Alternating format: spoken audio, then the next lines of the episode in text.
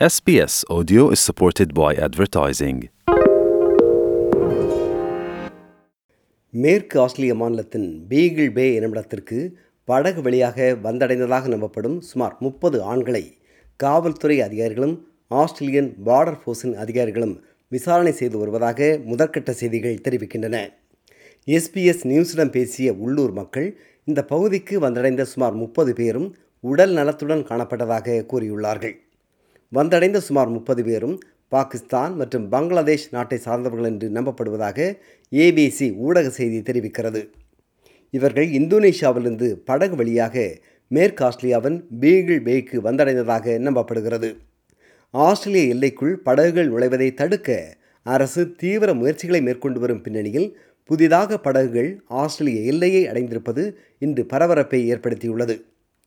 படகுகள் ஆஸ்திரேலியா வந்தடைந்தது குறித்து கருத்து கூற பிரதமர் ஆந்தனி அல்பனீசி மறுத்துவிட்டார். நிலைமை குறித்து விசாரணை நடந்து வருவதாக அவர் செய்தியாளர்கள் மத்தியில் பேசும்போது கூறினார்.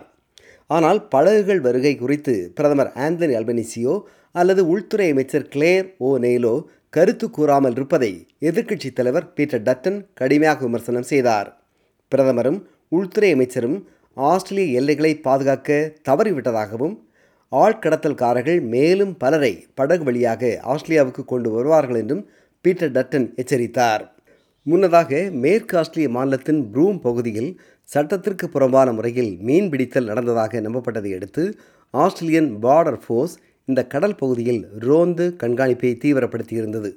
இப்போது படகு வந்தடைந்த பீகிள் பே என்னுமிடம் ப்ரூம் பகுதியிலிருந்து சுமார் நூறு கிலோமீட்டர் தொலைவில் உள்ளது என்பது குறிப்பிடத்தக்கது.